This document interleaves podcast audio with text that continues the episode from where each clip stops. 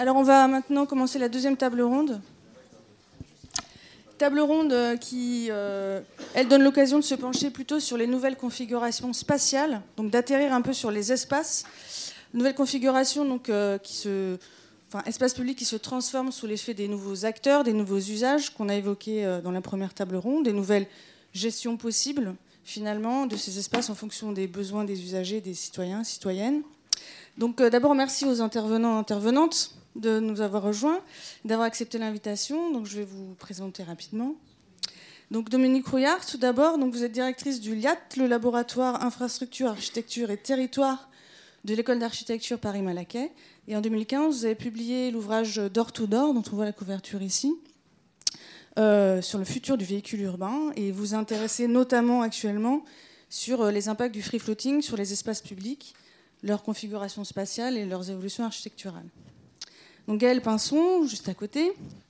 Donc, euh, depuis deux mille dix, vous pilotez la stratégie Smart City Data Center de la Société du Grand Paris. Euh, vous proposez avec, ce, avec un projet de data center dans les gares, dans les espaces résiduels des gares, finalement de repenser euh, la question des infrastructures numériques et euh, la question euh, des espaces publics à l'ère du numérique. Et Alexandre Mussche, donc vous êtes designer, cofondateur de l'agence Vraiment, Vraiment. Vous faites du design d'intérêt général, de politique publique, et vous imaginez entre autres les lieux de la transition numérique. Vous travaillez actuellement sur euh, une étude à Nantes, sur l'intégration urbaine du, d'un, d'une navette autonome et à Paris sur le stationnement des trottinettes. Voilà, question très actuelle. Euh, donc, de façon indirecte, hein, les acteurs qu'on a évoqués euh, en, dans la première table ronde enfin, contribuent tous à transformer euh, les espaces et les pratiques sociales des espaces publics, que ce soit donc, le trottoir, la bordure de trottoir, euh, les places, les parvis, euh, les espaces de mobilité.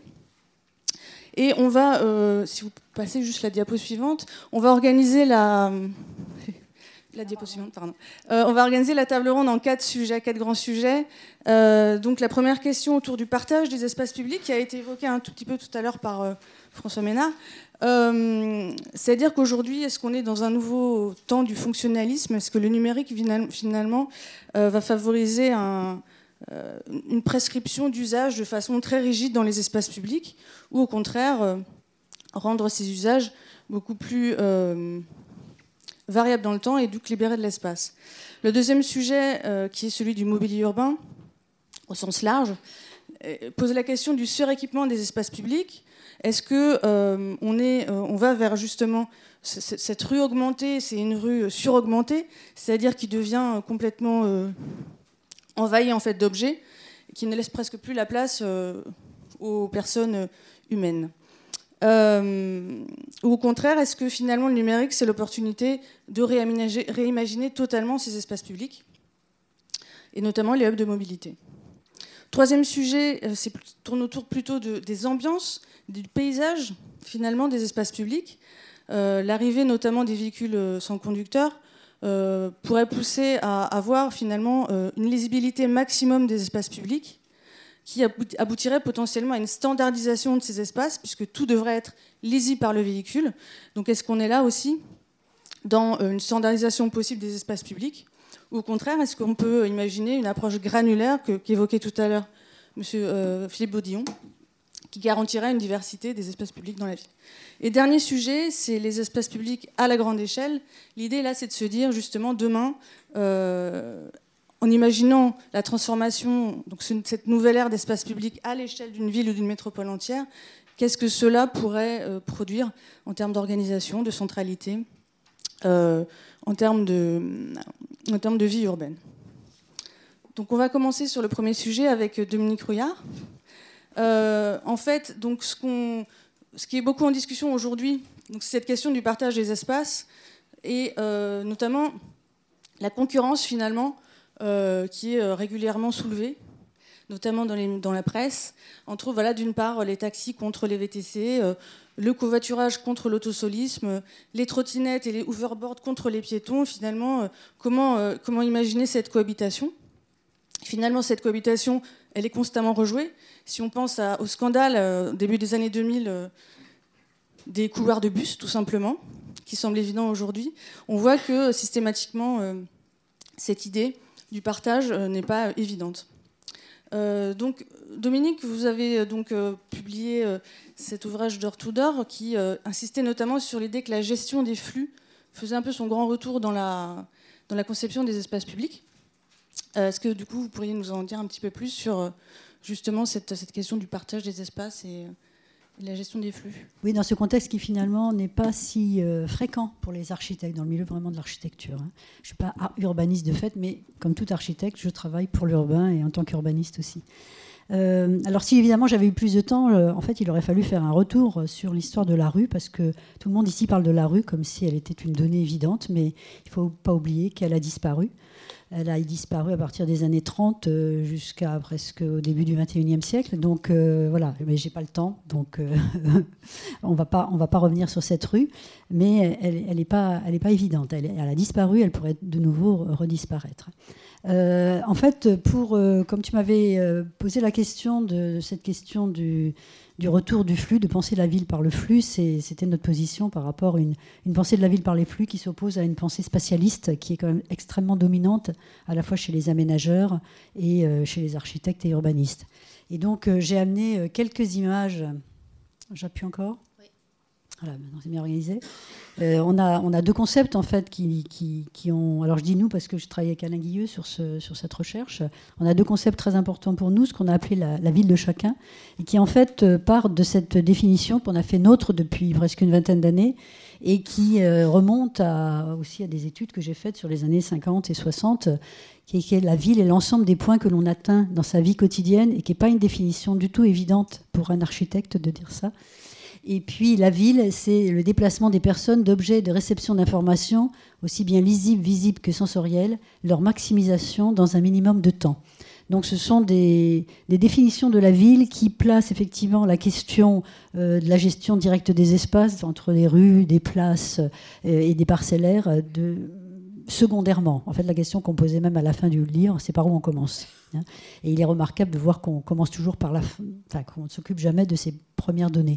Et euh, il y a deux, deux, deux images et à la fois deux personnes importantes qui sont Pierre, Paul-Henri Chavardelot, qui a été notre grand sociologue de l'urbain du milieu du vingtième siècle, qui dessine ce fameux dessin, ce célèbre petit dessin qui est, qui est vraiment tout petit, qui est la, repré- la première représentation, je pense, hein, la première représentation de, de cette fameuse jeune fille qui habite le seizième arrondissement et, qui, euh, et dont il dessine en fait Les, les déplacements, les flux euh, depuis son domicile. Donc on suppose qu'elle habite vers Assas comme étudiante, vers, euh, pardon, vers Dauphine. Et elle ne vient jamais d'ailleurs vers chez moi qui habite plutôt le vingtième arrondissement. Donc c'est sa ville à elle, c'est sa ville sensorielle, visible. Et c'est, euh, c'est une définition de la ville extrêmement nouvelle, extrêmement innovante. Et puis on en a une deuxième sur laquelle j'avais travaillé il y a une dizaine d'années, c'est Victor Goen. Victor Goen est un architecte autrichien immigré aux États-Unis. Et il est important parce que c'est quelqu'un qui a euh, travaillé et conceptualisé, qui a construit et finalement conceptualisé en dix-neuf cent soixante le, le principe du shopping center, du shopping mall. Et donc, euh, il a une pensée euh, par rapport à ce que j'ai entendu aussi ce matin euh, très, très, très concrète en tant qu'architecte. Il construit les centres commerciaux. Et donc, pour faire venir du monde dans les centres commerciaux, eh ben, c'est, c'est pas comme faire du, du logement. Euh, il faut vraiment les faire venir, les clients. Et donc, il se pose des questions très, très concrètes. Et il a introduit pour la première fois, il me semble, dans les études que j'ai faites, l'idée de driving time distance, donc la, la, l'idée de, de distance de temps. Et cette, cette idée, elle, elle existait, ce concept de distance de temps elle, elle existait chez les géographes, mais elle n'existait pas chez les architectes et les urbanistes, c'est-à-dire se servir de cette distance de temps pour positionner les, les centres commerciaux. Et on voit l'importance qu'il a, donc un petit dessin là qui fait. Et donc nous, nous avions proposé aussi euh, cette idée de, d'une ville de chacun. Chacun a sa ville. Et évidemment, c'est une notion aussi qui, qui fait beaucoup écho aux situationnistes, hein, Guy Debord, qui avait repris d'ailleurs, qui a republié le petit dessin que vous voyez de Chavardelot. Je suis désolée peut-être pour ces rappels historiques, mais bon, c'est, c'est, c'est important aussi de situer ce, toute cette question dans, dans, dans, dans cet univers. Et puis le deuxième... Euh, Le deuxième concept, si je peux dire, c'est celui de porte-à-porte, euh, que je trouvais chez deux auteurs euh, que notre milieu de l'urbanisme connaît très bien. D'une part, euh, Colin Buchanan, qui écrivait, qui est très, très décrié, mais qui est son livre euh, « Traffic in Towns », qui a été traduit euh, mondialement et en France, notamment euh, un an après, ce qui prouve qu'il était très important.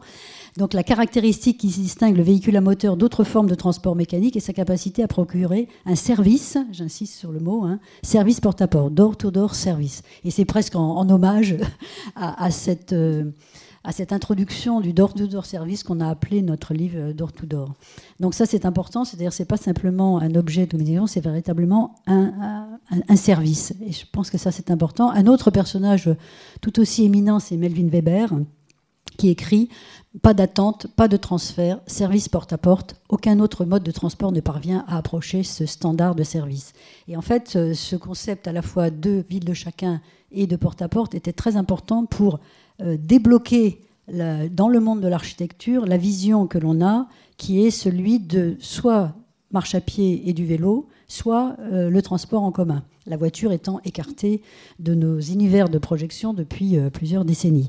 Et en fait, il y a comme un espèce de chaînon manquant euh, entre euh, le vélo musculaire, ce que j'appelle le vélo musculaire, c'est-à-dire qu'il faut être jeune, sans enfants, sans bagages, et cetera. Donc le vélo musculaire ou la marche à pied, qui effectivement, il faut marcher, tout le monde est d'accord, et les écoles d'architecture, par exemple, se ruent sur la marche aujourd'hui, hein. Et moi, ça me laisse rêveur, rêveuse même. Euh, et puis, de l'autre côté, l'idéal du transport en commun, le tram, euh, surtout quand il, il, il se déplace sur, une, sur de l'herbe. Euh, et, et quoi et, et en même temps, on avait ce chiffre terrible de quatre-vingts pour cent des gens qui se déplacent en voiture. Et donc, je me dis, mais on est en, les architectes sont encore une fois à côté de la plaque. C'est-à-dire le monde avance et eux, ils sont leurs rêves de marche à pied, de vélo, euh, et, puis, euh, et puis ces transports en commun dont on sait, bien sûr, qu'avec la crise économique, on n'arrivera plus à les construire. Donc on est parti un peu de ça, enfin de ce constat de, de, de bon sens d'une certaine façon, et on a introduit, euh, on a inventé cette idée du V E C, le véhicule écologique, électrique et communicant, avec euh, ces qualités que je dirais qui sont des qualités urbaines et spatiales, environnementales, qui d'habitude sont plutôt des, des, des qualités qui sont perçues par... Euh, Par, par le monde que je fréquente de la mobilité, comme d'un, d'un point de vue d'intermodalité, d'inter, d'interopérabilité même. Là, pour nous, un V E C, c'est un véhicule silencieux, parce que ça, ça va avoir une importance extrêmement importante sur la ville. C'est un véhicule qui est propre. Alors, je ne vous dis pas tout ce que j'ai eu face à moi par rapport à la question de la propreté de ces véhicules. Disons qu'on va dire, pour ne pas rentrer sur cette question, qu'il est non polluant sur site, ce qui est très important, c'est-à-dire qu'il pourrait être dans cette pièce, par exemple. Il est lent. La lenteur est quelque chose qui rentre aussi dans l'univers de la projection de la ville. Il est léger, donc euh, effectivement, il va consommer moins parce, parce qu'il est léger. Il est agile, il peut se déplacer un peu n'importe où. Il est de petites dimensions. Il est connecté, évidemment, il est très, il, la, la, la, l'idée, l'idée du, du connecté, de, qu'il soit communicant est très important pour le fait qu'il soit partageable.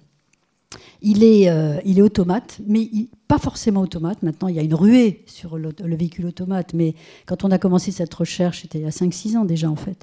Euh, l'automate n'était pas si développé, et je continue à penser qu'un véhicule de façon automate qui ne serait pas euh, écologique n'aurait pas trop d'intérêt pour la ville. Donc je pense qu'il faut penser automate et écologique, et sinon que écologique, parce qu'on n'aura pas non plus une ville... selon les, les critères de, de l'expérience de Lisbonne, qui sera à cent pour cent automate. Donc il faut penser justement à la multiplicité de ces modes.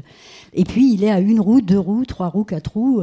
Quand je montrais ce, ce travail il y a trois quatre ans, euh, euh, qui nous croyait quand on disait que la patinette électrique avait un avenir, hein. C'était des grands ricanements dans la salle. Et puis on voit... Euh, on voit un peu comment ça s'est développé. Et ça, ce qui veut dire aussi, ce qui veut dire aussi que euh, nous changeons très très vite.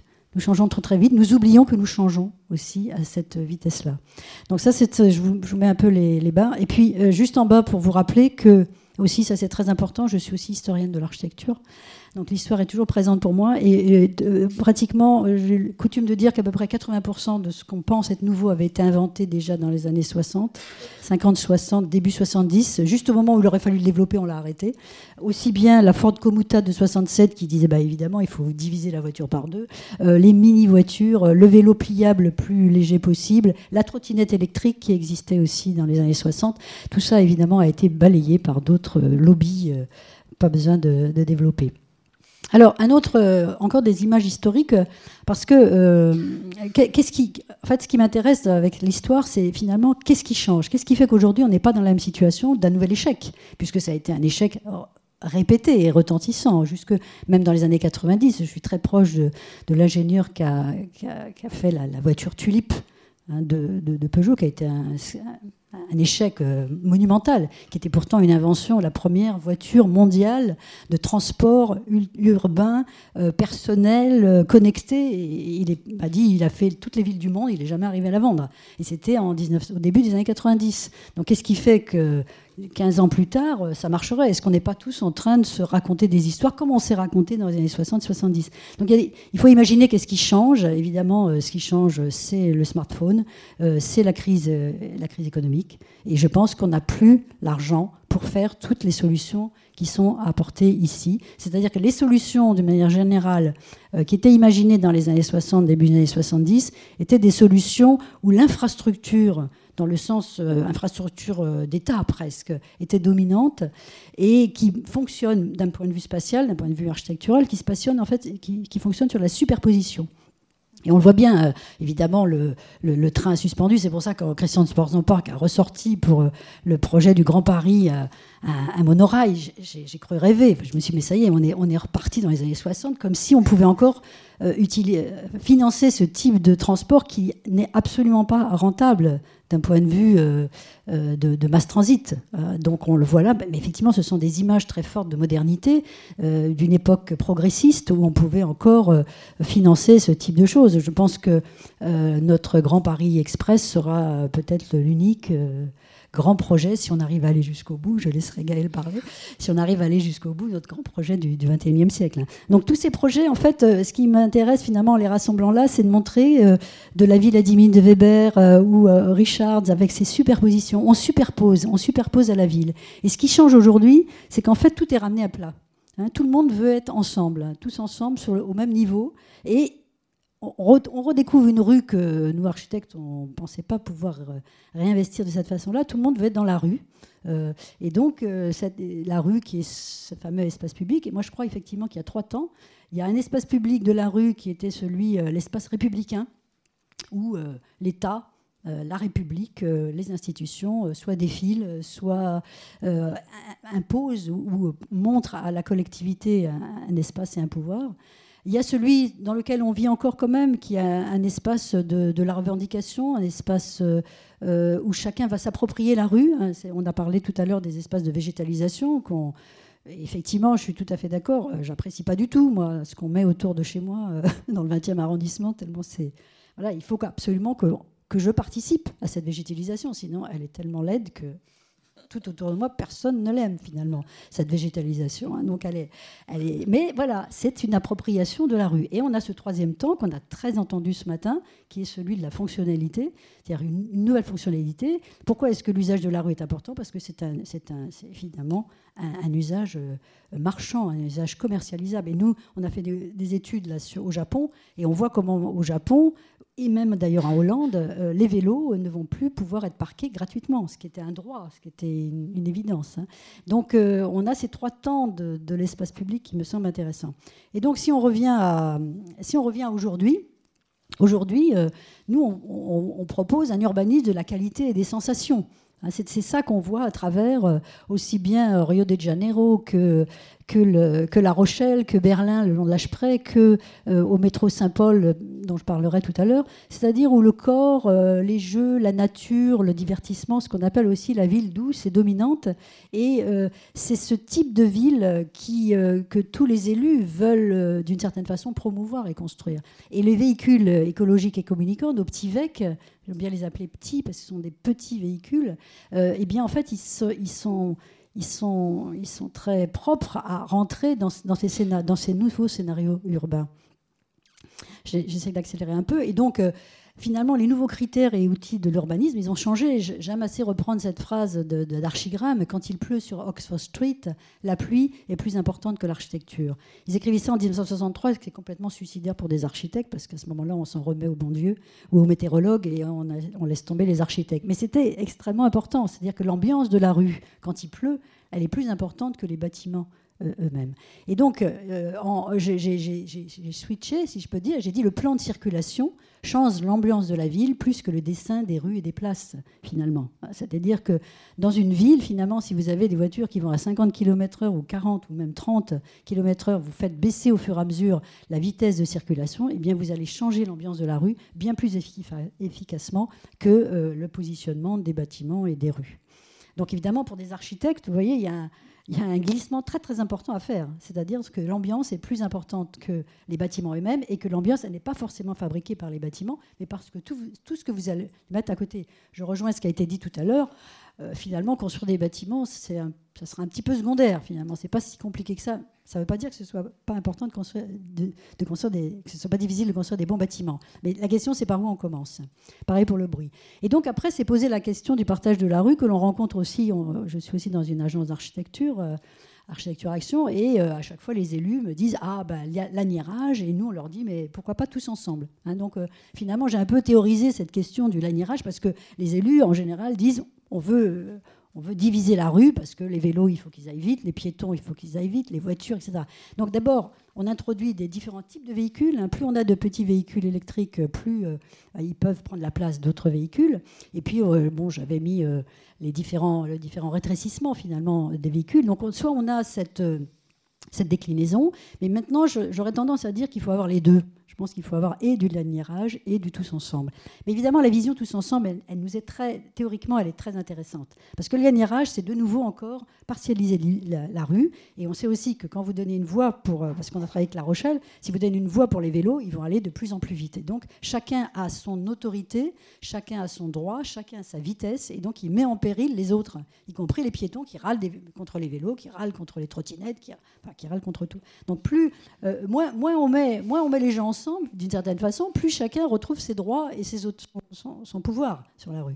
Et donc, on a, nous, une expérience par rapport à la rue Saint-Antoine. Je l'apprends, j'enseigne aux Beaux-Arts, donc je rentre régulièrement par ce, ce bus, et donc j'ai bien vu comment il fonctionnait. Donc, c'est, effectivement, c'est quand même une rue qui est interdite aux, aux voitures, elle est, elle est autorisée aux bus et aux taxis.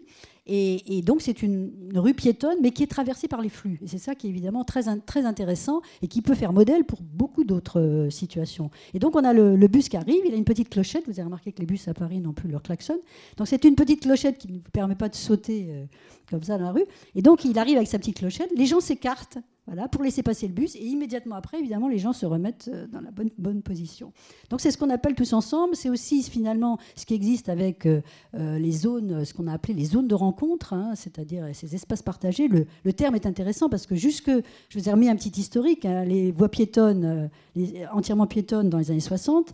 Dans les années, en dix-neuf cent quatre-vingt-dix, on a introduit la zone trente. Donc, on est encore dans une vision... Euh, très finalement réglementaire, il faut aller à trente kilomètres heure avec cette, cette incroyable introduction du vélo qui va dans les deux sens. Euh, moi j'habite dans une zone trente, je peux vous dire que les gens, les véhicules, les voitures n'aiment pas les vélos qui vont dans l'autre sens parce que ça les oblige à ralentir. Hein, donc voilà. Mais c'est toujours ça de gagner.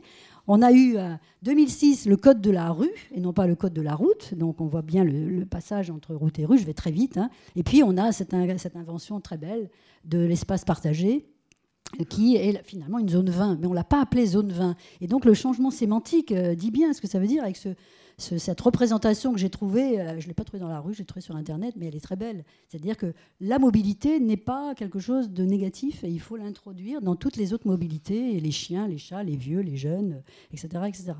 Et donc c'est, cette, c'est ce tout ensemble, et ce qu'on a appelé aussi le grand espace commun, Que le, qui est une, un concept qu'en fait, qu'on a repris à, Guy Debord, à, à un des membres de Guy Debord, donc qui a, qui a théorisé et qui a construit dans, dans, en projet euh, la Nouvelle Babylone, et qui parlait du grand espace commun euh, à retrouver, à reconstruire, une fois d'ailleurs que la voiture serait vidée. Et on a fait cette composition de, d'une espèce de, d'utopie babylonienne, de, d'une cité ambiance, où finalement tout le monde serait euh, présent. Alors on peut le voir d'une manière positive, ou on peut le voir aussi comme une dystopie, en se disant, mais il y a des voitures partout. Mais euh, voilà, donc c'est plutôt aussi quelque chose pour interroger euh, cet espace commun. Je finis vite. Euh, ce que, ce que, cette, cette question de, de ce véhicule qui est propre, et cetera, avec ses qualités environnementales, finalement, pour nous, architectes, sur deux mille ans d'histoire que l'on a de théorie de l'architecture, euh, on s'aperçoit que c'est un monde qui s'écroule. C'est une dilution des oppositions qui ont complètement fondé notre discipline depuis deux mille ans. C'est-à-dire les oppositions entre intérieur et extérieur. Si on construit une architecture, c'est pour ne pas avoir froid dehors.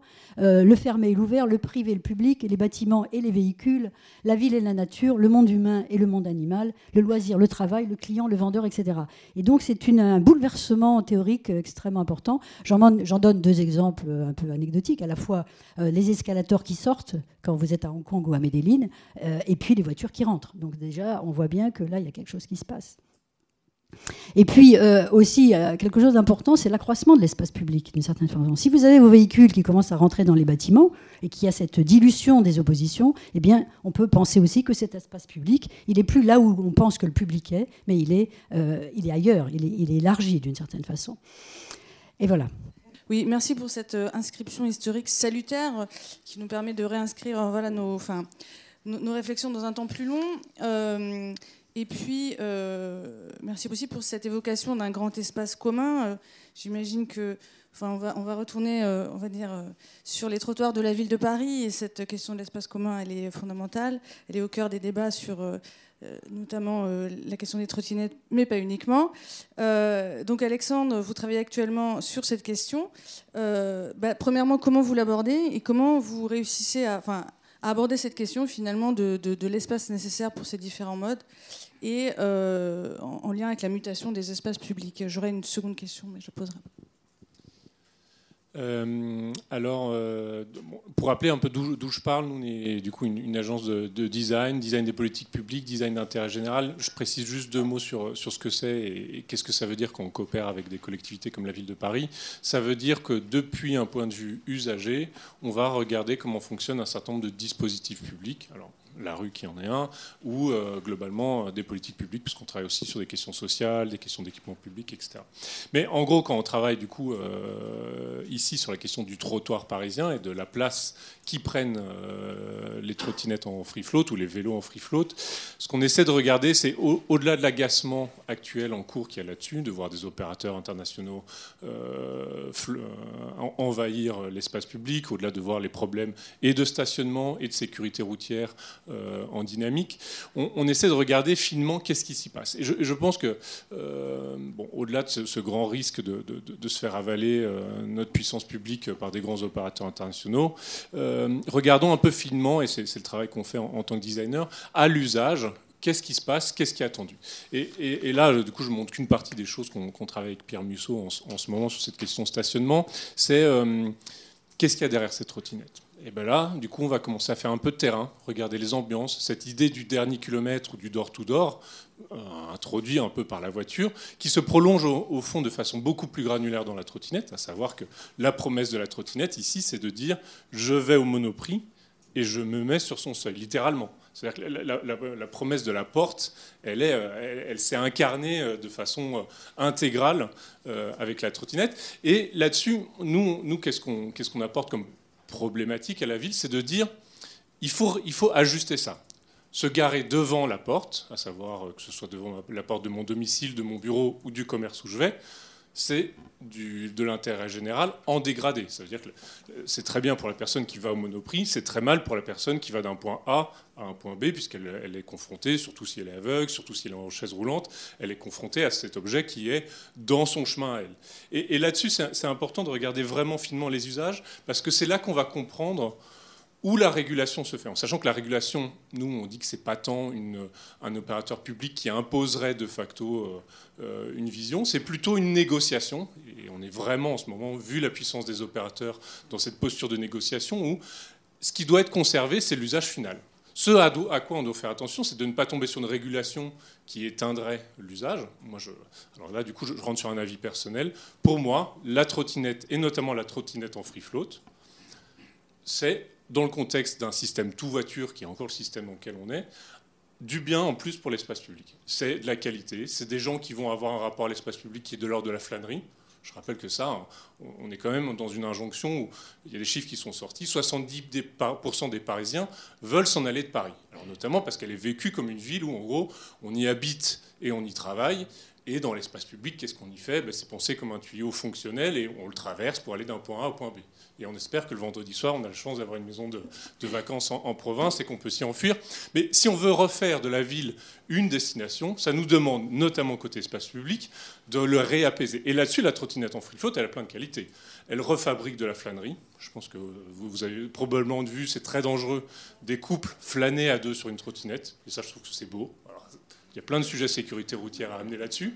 Ça ramène l'idée qu'on peut s'arrêter devant une, une vitrine d'un artisan qui nous a étonnés. Ça veut dire s'arrêter et avoir une disponibilité à l'environnement extrêmement forte.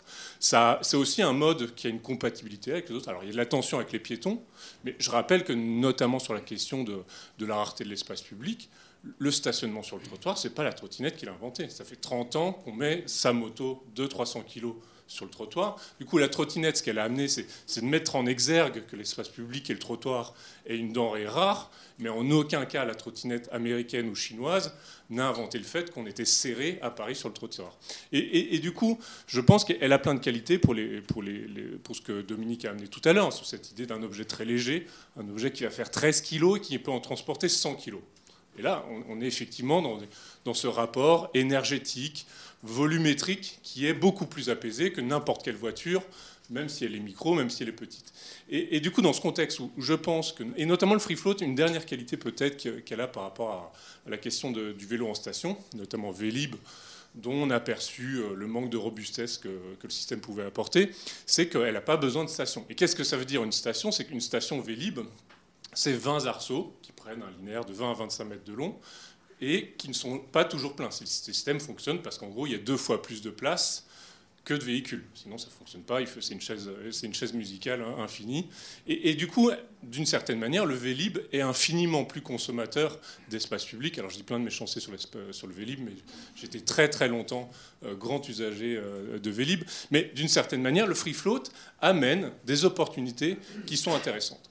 Et là-dessus, quand on arrive avec la ville de Paris sur la question de sa régulation, ce qu'on va chercher, c'est le compromis entre ce, cette promesse du porte-à-porte et, le, et notamment une mobilité du dernier kilomètre qui a longtemps été un impensé par l'infrastructure d'État, par la vision de la ville comme, comme grand système de tubes où on pouvait traverser tous les jours toute la ville, toute la métropole, et que dans cette promesse-là, il faut essayer de trouver le compromis. Alors, ce qui est en train d'être travaillé, c'est l'idée de stations dans lesquelles, ou de zones, plutôt, pas des stations d'ailleurs, plutôt des zones qui sont très, très douces, très, plutôt sur de la signalétique au socle, on ne vient pas encombrer l'espace public, et qui amènerait l'idée qu'on trouverait des compromis où dans beaucoup de points de Paris, on pourrait mettre sa, sa, sa trottinette dans un endroit qui ne gêne pas les autres ou qui gêne peu les autres. Alors dans l'espace public, en fait, on, on gêne toujours un peu les autres. À Paris, euh, du coup, j'ai, j'ai pris beaucoup, on a pris beaucoup de data avec la Pure, avec les données de la voirie, et cetera.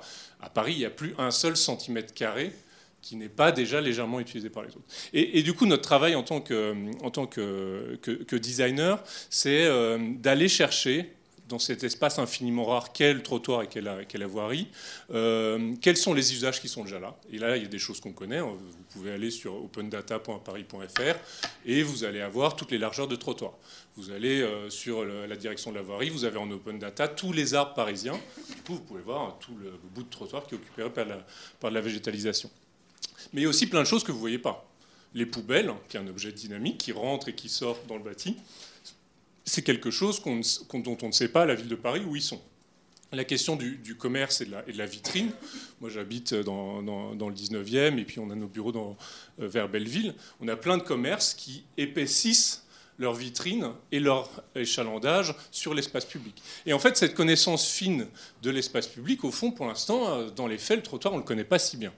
Et, et, et en tant que designer, du coup, le, le, le travail qu'on fait, je ne sais pas si, elle, les, si on monte dans les slides d'après, mais... Euh, En tout cas, c'est de faire des allers-retours entre la connaissance de l'espace public telle que les collectivités l'ont et celles qui, ont, qui sont en réalité dans l'usage. Et là, alors, je pense que cette slide le montre d'une certaine manière sur un autre endroit où l'usage va tendre la question de la relation et de la rareté de l'espace public, c'est que, au fond, ce que cherchent les opérateurs, c'est notamment de, des endroits de chalandise. Où est-ce que mes objets seront visibles? Une trottinette, d'une certaine manière, c'est évidemment un objet qui roule. C'est surtout un, un mât, en général une couleur fluo, extrêmement visible. Et du coup, la question, c'est où est-ce que je vais le mettre? Un endroit où j'ai le plus de probabilité d'être attrapé par un usager. Problème pour la collectivité ou pour l'intérêt général, c'est que c'est aussi l'endroit le plus passant. Ici, on a la station à la bouche sud du métro de Montparnasse. On a des flux piétons qui sont incroyables. Et on a un opérateur ou un juicer, bon là c'est pas un juicer mais c'est quelqu'un qui dépose des trottinettes le matin, qui, qui a pour consigne de, d'occuper douze mètres carrés, un endroit où on est déjà complètement saturé. Des poubelles, des vélos mal garés, un, un kiosque qui déborde légèrement sur la, sur la, sur la, sur la, sur la terrasse, Hippopotamus qui est une grande chaîne qui prend aussi quelques mètres en, carrés en plus que sa terrasse autorisée. Et du coup il faut, il faut vraiment aller observer le trottoir parisien pour essayer de comprendre cette tension-là. Et je terminerai un peu sur la façon dont, dont on bosse sur les trottinettes, et après je parlerai peut-être rapidement de la, la voiture autonome. C'est que hum, ce qu'on essaie de, de, de, de chercher, notamment sur, le, sur la question des, des emplacements, puisqu'en gros on travaille sur un maillage de petites stations interstitielles qui permettraient de mailler très densément, avec des toutes petites stations, le tissu urbain parisien. C'est, c'est l'idée de chercher un système. Ça veut dire que ce qui est important, et notamment c'est une notion que, qu'amènent les opérateurs, qui a existé chez Vélib, c'est que le système Vélib, vous le savez peut-être pas, parce que c'est pas forcément visible au premier abord, même quand on est usager régulier, c'est qu'ils sont installés dans certains types de voiries. Ce qui, ce qui a rendu extrêmement confortable le système Vélib, notamment parisien, et peut-être euh, plus qu'ailleurs, c'est qu'au fond, on pouvait chercher un Vélib sans décrocher son appli. On savait, avec un peu de flair, que si on faisait un tour de pâté de maison, on, on, y, on trouverait une station, soit pour le déposer, soit on peut en chercher un. Et, et du coup, ce qu'on va essayer de reproduire du coup, avec le, la question des zones, c'est quel est le système urbain dans lequel on va pouvoir fabriquer un réflexe chez l'usager de dire « je sors d'une bouche de métro ». À quelle distance je vais chercher, ou est-ce que je fais trois cent soixante degrés avec ma tête pour chercher une trottinette? Et d'essayer de, de rester sur un système cohérent qui va permettre de dire à Paris, ici on va pouvoir trouver une station, ou déposer, ou prendre une, une trottinette. Je viens peut-être sur le... Ouais. Euh, non, mais dans, dans ce que tu dis, finalement, euh, l'idée de faire des zones pour les trottinettes, c'est finalement encore faire un zonage. Euh, comment vous l'imaginez, enfin, justement pour que ça ne soit pas euh, un zonage supplémentaire dans une ville qui, on a l'impression, est de plus en plus segmentée. Euh, est-ce que, justement, euh, on pourrait imaginer la fin Euh, des stations en tant que telles qui prennent beaucoup d'espace et une généralisation de zones plus light pour, pour tous ces modes et que finalement on se rapproche de, de l'utopie du grand espace commun hein, dont on a vu une image potentielle tout à l'heure euh, parce que je pense que cette question du partage euh, spatial des espaces publics elle interroge quand même beaucoup de monde euh, actuellement. Alors, c'est là que j'ai, j'ai peut-être pas été euh, assez clair. Ce qu'on essaie de chercher c'est vraiment des zones au sens un simple macaron au sol imprimé laisse entendre qu'ici, vous pouvez y déposer une, une trottinette. Mais ce qui veut dire que dans une grande partie des endroits à Paris, il y aura, euh, la plupart du temps, pas de trottinette dessus. Ce qui veut dire que, notamment dans cette question que, que les paysagistes, les architectes, les urbanistes poussent, qui est l'idée de cette, ce grand espace public qui va de façade à façade, un espace qui est allégé, qui est désaturé de tous ces poteaux, et Dieu sait que, que, que la ville et la collectivité fabriquent des systèmes d'objets qu'elles surimposent sur, sur l'espace public. Mais effectivement, on est plutôt dans une réflexion de zone qui laisserait le passage. S'il n'y a que deux trottinettes, eh ben, il n'y a qu'un demi-mètre carré qui est occupé. S'il y a dix trottinettes, l'espace est occupé, mais c'est pour une bonne raison, c'est que dix personnes ont essayé de, de chercher à, à, à déposer une trottinette à ce moment-là. En tout cas, on, on a effectivement une, une réflexion sur la frugalité, notamment dans un contexte numérique où, en gros, qu'est-ce qui se passe hein, quand on va utiliser la trottinette? Et c'est ce que nous, on, on vérifie en tant que designer, c'est qu'on fait le, les derniers mètres avec l'application, c'est-à-dire qu'on a, dans toutes les applications des opérateurs, on verra où sont les zones, et les derniers mètres, de chercher exactement au mètre près où se trouve la station, c'est plutôt un geste du regard, un geste de chercher dans l'espace urbain. Et du coup, on est bien dans cette nouvelle génération d'usage de l'espace public qui sont mi-numériques, chercher une station avec son application, et terminer avec une signalétique au sol, au sens un peu plus classique du terme. Merci. Euh, ça, ça nous donne euh, l'occasion de rebondir sur le deuxième sujet, euh, deuxième sujet qui donc, tourne, tourne autour du mobilier urbain. Euh, cette, donc, tu, tu, tu citais euh, la sur, euh, suroccupation de l'espace public. Alors, ces objets, finalement, ils sont mobiles, mais il y en a d'autres qui sont beaucoup moins mobiles. Euh, donc, Philippe Baudillon, dans son ouvrage, parle notamment de, de, de... Certains imaginent des mobiliers urbains déplaçables en fonction du temps, dans la journée, en fonction des espaces, en fonction des usages. Et d'autres imaginent de nouveaux mobilier urbain, de nouveaux objets. Et c'est pour ça que j'ai invité aussi Gaëlle Pinson pour nous parler euh, de son projet de data center. On peut peut-être avancer dans les slides, du coup, juste. Euh, un projet de, de data center dans les gares, mais qui finalement euh, est défini par elle comme une nouvelle fontaine, fontaine Wallace. Donc une sorte de fontaine numérique, un nouvel objet dans les espaces publics qui viendrait apporter des nouveaux services. Euh, donc est-ce que vous pourriez nous en dire plus sur cette intuition initiale, sur l'histoire du projet, euh, sur euh, son actualité et, et notamment évoquer la question des microfolies que vous, dont vous m'aviez parlé précédemment. Donc le projet de data center s'inscrit dans le cadre du projet de Grand Paris Express, donc le nouveau métro qui va sortir de terre à partir de deux mille vingt-quatre, qui comprendra soixante-huit nouvelles gares en rocade autour de, de Paris, euh, avec deux cents kilomètres de tunnels et trois millions de voyageurs par jour, donc un mode de transport très lourd comme il a été évoqué tout à l'heure. Et en fait, l'idée, c'était que, euh, eh bien, à côté de ce projet de transport de voyageurs, on construise un projet de transport euh, numérique, de données. Donc, dès la loi deux mille dix, il était inscrit que le Grand Paris Express intègre les dispositifs permettant les, les communications électroniques à très haut débit. Euh, aujourd'hui, ça prend la forme d'un certain nombre d'infrastructures numériques, la fibre optique, des réseaux de géolocalisation, Wi-Fi, mobile évidemment, et puis ce réseau de data center qui, a été, euh, qui se déploie par opportunité là où il y a des espaces résiduels, soit dans les gares et plutôt dans les espaces techniques, ce qu'on appelle les ouvrages d'entonnement ou les puits de sécurité qu'il y a tous les huit cents mètres le long du métro. Il reste de la place, on y met des locaux techniques pour les métros et s'il reste encore un peu plus de place, on y met des data centers qui auront l'intérêt d'être tous reliés par la fibre optique qui court euh, sous les rails du métro. Euh, donc ça donne un schéma euh, comme celui-ci. Euh, le, l'usage qu'on veut pour ces data centers, c'est bien d'être les, des micro-data centers urbains de proximité pour le edge cloud, pour euh, en fait tout ce qui est le traitement local du signal. Euh, on voit que de plus en plus de données vont plus seulement être traitées dans des grands clouds centralisés, mais devront être traitées justement en edge, euh, localement, parce que sinon on congestionne complètement euh, les réseaux optiques ou alors on n'a pas les temps de latence nécessaires. Et ça vaut beaucoup pour euh, des services euh, urbains euh, géolocalisés et temps réel.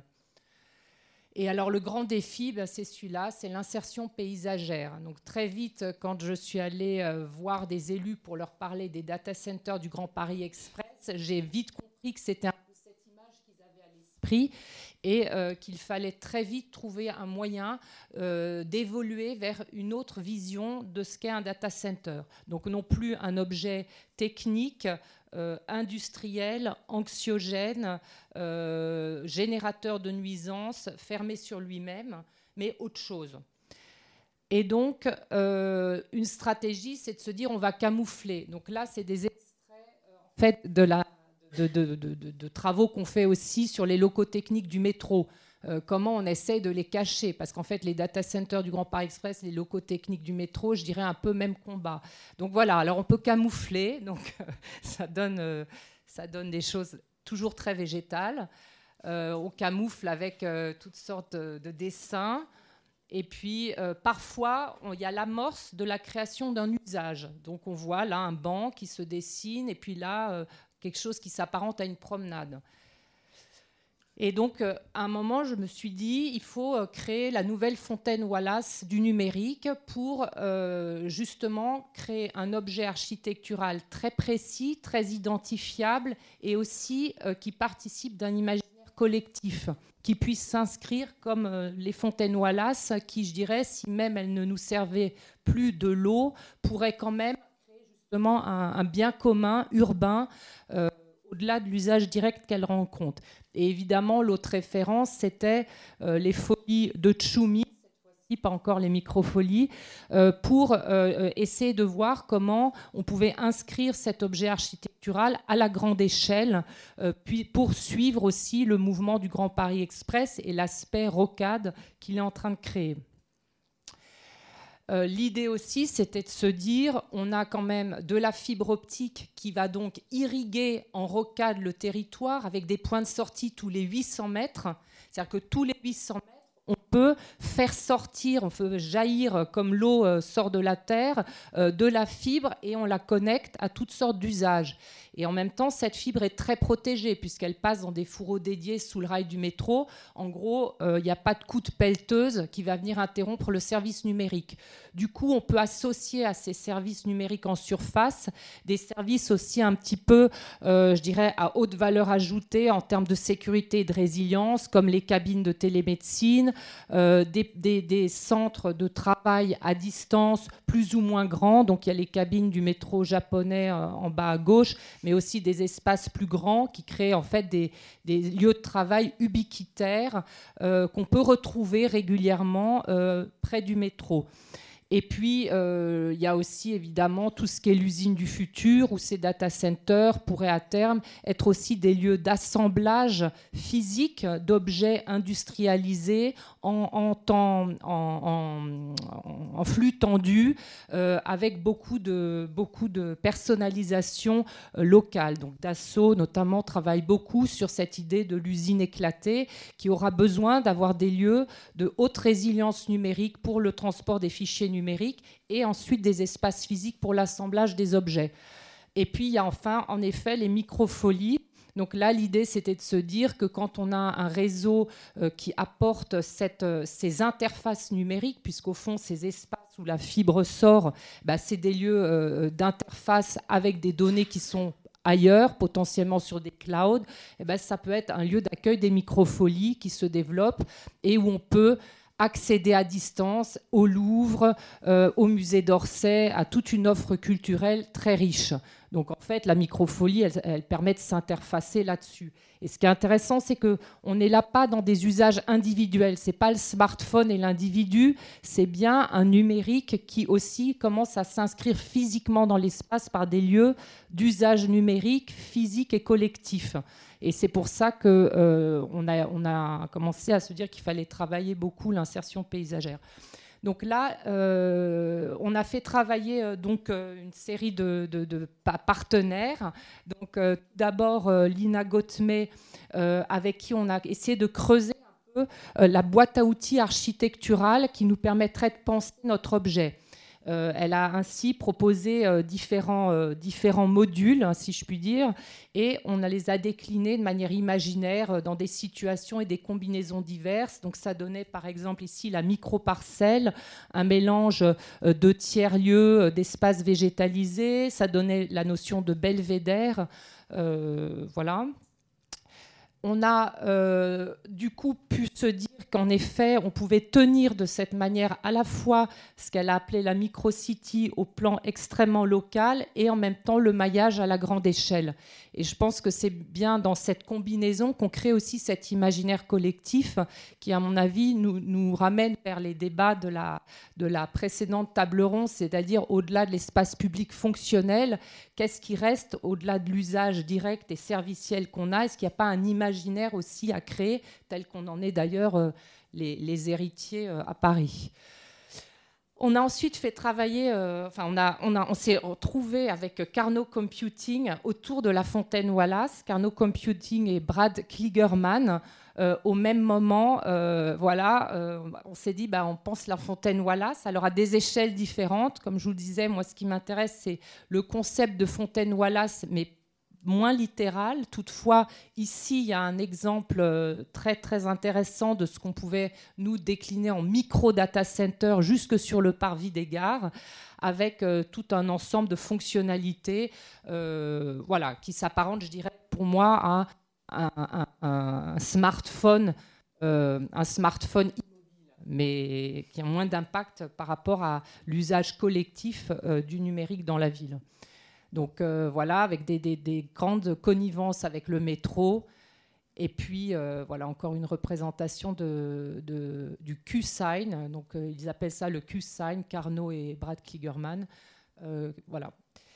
Et enfin, on, on a fait aussi un autre, euh, un autre moment qui était très important. C'était ce démonstrateur euh, qui était donc à la Société du Grand Paris dans la cour, un démonstrateur de data center agricole. Donc là, l'idée, c'était de se dire... il faut casser la représentation l'occupation mentale du data center. Et il faut incarner euh, une autre, un, un autre usage, notamment de ces nuisances. Donc on s'est dit, si on se contente de végétaliser esthétiquement, bon, pourquoi pas, on va essayer de montrer que la chaleur du data center chauffe le data center, les salades à l'intérieur, et que donc il y a une récupération de la chaleur pour de l'agriculture urbaine. Évidemment, c'est un petit peu, je dirais, schématique, mais ça a eu un très très grand effet, notamment pour débloquer euh, en interne à la S G P Euh, l'ouverture des collègues à accueillir dans leur ouvrage du métro ce type d'équipement. Euh, donc là, l'idée encore, c'était de travailler sur l'imaginaire beaucoup plus que sur le réel à ce stade. Je vous rappelle que les data centers seront mis en service à partir de deux mille vingt-quatre. Là, on était en deux mille dix-sept, donc dans des temps qui sont l'infini pour le numérique, donc il n'était pas question d'être prescripteur. Voilà. Et donc, euh, on a euh, pu, comme ça, contribuer à, à changer la représentation du data center. Et ensuite, il y a eu euh, donc une autre équipe très performante, dont je salue un des représentants ici euh, présent, euh, donc des étudiants du master de Sciences Po, de l'école urbaine, qui ont, eux, ont travaillé sur un cas particulier euh, de ces data centers, celui qui est prévu à l'A L R O, en reprenant euh, toute cette démarche qu'on avait commencé à développer, donc des programmations additionnelles, de programmations additionnelles qui valorisent les nuisances du data center, la chaleur fatale, qui associe des services numériques présents grâce à la fibre. Et, euh, ils, et ils étaient dans un espace très très difficile, puisqu'à la L R O S, en plus, il y a un insecte protégé, donc le conocéphale gracieux. Donc il fallait qu'ils arrivent à, à tout combiner, et ils ont apporté euh, donc euh, cette représentation au sein d'un travail beaucoup plus abouti, qui serait d'ailleurs disponible, puisque c'est des panneaux d'exposition. Donc si des personnes veulent les accueillir chez eux pour des expositions temporaires, c'est possible. Voilà. Et donc, euh, voilà. Et ça, c'est une représentation encore de Lina Ghotmeh d'un, d'un data center agricole. Voilà. Donc, juste pour dire que euh, le but de cette réflexion, c'est de se dire, au moment où le, le numérique, les usages numériques dans la ville tendent à, pardonnez-moi le mot, asservir l'espace à, une, à, à sa fonctionnalité, à, à son aspect commercial, ou son aspect même ludique, mais dans un rapport quand même très individuel, où le collectif est aussi une somme d'usages individuels du numérique. Euh, cette, ce travail sur l'insertion paysagère des data centers, donc l'insertion paysagère, cette fois-ci, d'une infrastructure numérique et pas d'un usage euh, plus immatériel, euh, eh bien, c'est l'occasion de, de faire De, de, de donner à l'architecture ben, son rôle de euh, réponse à des besoins fonctionnels, mais aussi euh, euh, travail sur des symboles, euh, sur euh, la, l'imaginaire collectif, et un petit retour euh, dans le travail architectural sur ce que c'est euh, des usages collectifs numériques euh, dans la Smart City. Voilà. Merci pour cette présentation. Euh, finalement, on voit ici que Enfin, le numérique, y compris finalement via euh, ce que sont les infrastructures numériques, permet de, de, d'imaginer des nouveaux types de mobilier urbain. À New York, sur les trottoirs de New York, il y a euh, ce qu'on appelle Link N Y C, qui sont des bornes de connexion Wi-Fi euh, et, euh, enfin, qui, ont été, enfin, qui, qui, qui fournissent du Wi-Fi gratuit depuis quelques années, bon, qui posent pas mal de questions, mais qui prennent une certaine place sur l'espace public. Euh, il y a des réflexions nouvelles euh, sur... Euh, que seront les abris bus, ou que seront les, les arrêts euh, des, de, des futures mobilités. Euh, Dominique, vous, dans, dans le livre Door-to-door, vous avez justement pensé cette question aussi de, finalement, du mobilier urbain, des nouveaux services, comment ils s'incarnaient sur ces, sur ces espaces. Est-ce que tu pourrais nous en dire un peu plus ? euh, Oui, pardon. Oui. Euh... Oui, ça marche. Euh, oui, on avait, euh, bon, on a, on a développé beaucoup de, beaucoup de choses, notamment en fait, effectivement des choses qui sont dites ici. Euh, moi, j'avais juste retenu la question de, la question de la présence. Euh, tu posais une question intéressante qui était celle de, de, d'un surcodage, d'un surcodage de l'espace qui allait à l'encontre d'un codage euh, existant pour la voiture thermique. Donc, on a, on avait euh, on avait proposé euh, tout à l'heure. Mais en fait, je voudrais revenir sur, euh, euh, sur cette question des, des mobilités, parce que finalement, il faut la voir euh, dans la totalité. Ce qui nous a intéressé, c'est de voir que c'est l'univers de la totalité des, des mobilités qui est à prendre en compte. On part même sur l'idée que euh, le véhicule thermique ne va pas disparaître euh, du jour au lendemain, parce qu'il y a encore déjà il y a beaucoup de fuel. Euh, donc, en fait, ce qui nous intéresse, c'est de penser cet ensemble qui est à la fois la marche, dont, dont j'ai parlé tout à l'heure, euh, le machine age, c'est-à-dire tous les, tous les modes aussi qui ont été très valorisés dans les années soixante soixante-dix, des tapis roulants, toutes ces choses-là qui, qui rendent aussi le déplacement en ville euh, confortable et qui, qui ont tendance un petit peu à disparaître. On a nos, nos V E C, dont on a parlé, avec notamment aussi, on pourrait aussi rajouter les, les voitures euh, thermiques, et puis euh, les transports en commun, parce qu'évidemment, euh, ce sont pas des, les V E C ne sont pas un système qui se substitue à un autre, c'est un système qui s'ajoute à un autre, et dans cet ajout, dans ce grand univers des, des mobilités plurielles, eh bien, apparaît euh, la question de l'intermodalité, sur laquelle on, tra- on travaille aujourd'hui, euh, notamment avec euh, les exemples japonais. Donc euh, l'intermodalité, la multimodalité, euh, l'interopérabilité ne nous intéresse pas directement parce qu'on n'est pas des ingénieurs, mais pour nous, elle est, euh, cette question de l'intermodalité qu'on avait soulevée déjà euh, dans Door-to-door, elle est, elle est importante.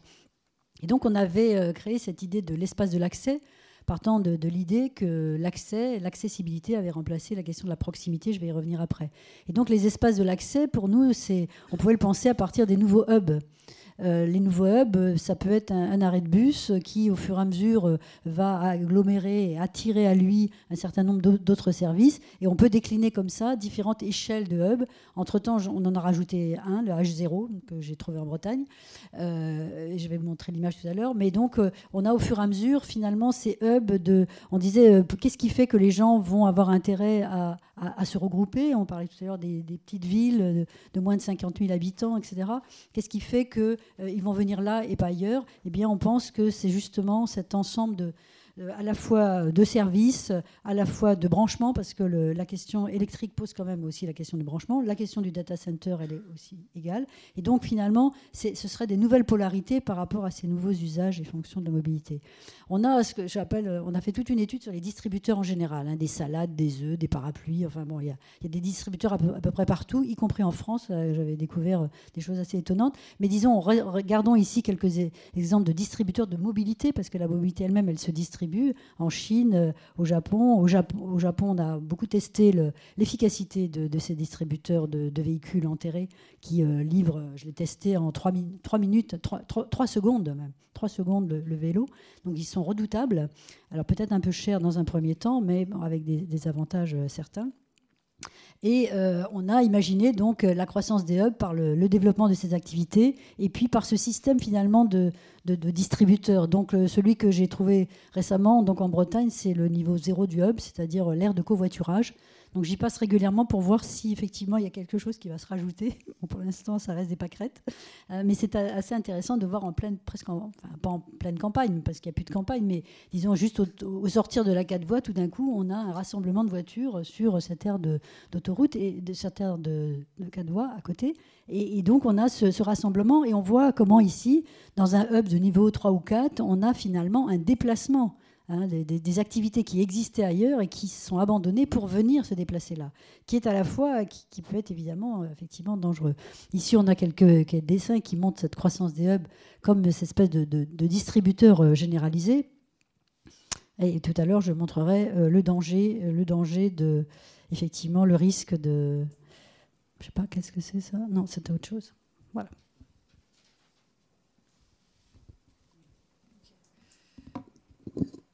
Euh, peut-être quelques réactions, euh, Alexandre, sur cette question euh, finalement des, de ce que produisent sur l'espace ces nouvelles mobilités, ces, ces hubs ou ces non-hubs finalement, vers quoi euh, on peut aller. Euh, dans l'étude que vous êtes en train de faire à Nantes, il me semble que vous avez des réflexions justement sur euh, une, enfin, une navette autonome et euh, comment faire pour que finalement elle, se, elle s'intègre euh, dans l'espace public, où est-ce qu'elle s'arrête, comment on la, comment on la demande, comment, comment on la prend. Euh, bah, je, du coup, je pense que ça va un peu euh, résonner avec cette question de qu'est-ce qui est visible dans l'espace public, parce que c'est vrai que ce qu'il y a de compliqué avec euh, le fait qu'on doive imaginer l'apparition de véhicules autonomes en ville, c'est que euh, en fait, la voiture, elle n'est pas spécifiquement intelligente, c'est juste qu'elle sait lire énormément de choses très rapidement dans l'espace public. Et c'est ça qui va être la condition euh, pour qu'elle elle puisse naviguer en ville. Et du coup, quand on dit elle doit lire l'espace public, euh, on a deux visions, d'après moi, ou deux, deux acteurs privés qui ont une vision là-dessus. On a d'une part plutôt les GAFAM, même si c'est plus compliqué que ça, mais qui sont euh, du coup euh, la voiture de Google, la voiture d'Uber, la voiture de certains grands constructeurs euh, de voitures, surtout des Américains. On y reviendra sur à quel point c'est dangereux que la voiture du futur s'invente aux États-Unis et pas en Europe. Mais du coup, on a d'une part, en gros, des, euh, des acteurs qui, sont, euh, qui viennent de la voiture et qui sont plutôt dans une vision de l'espace public tel qu'il existe. La grande promesse, et, et ça fait partie de plusieurs grands interviews avec, euh, avec Waymo, qui sont euh, on vous promet une voiture qui va naviguer dans la rue telle qu'elle existe.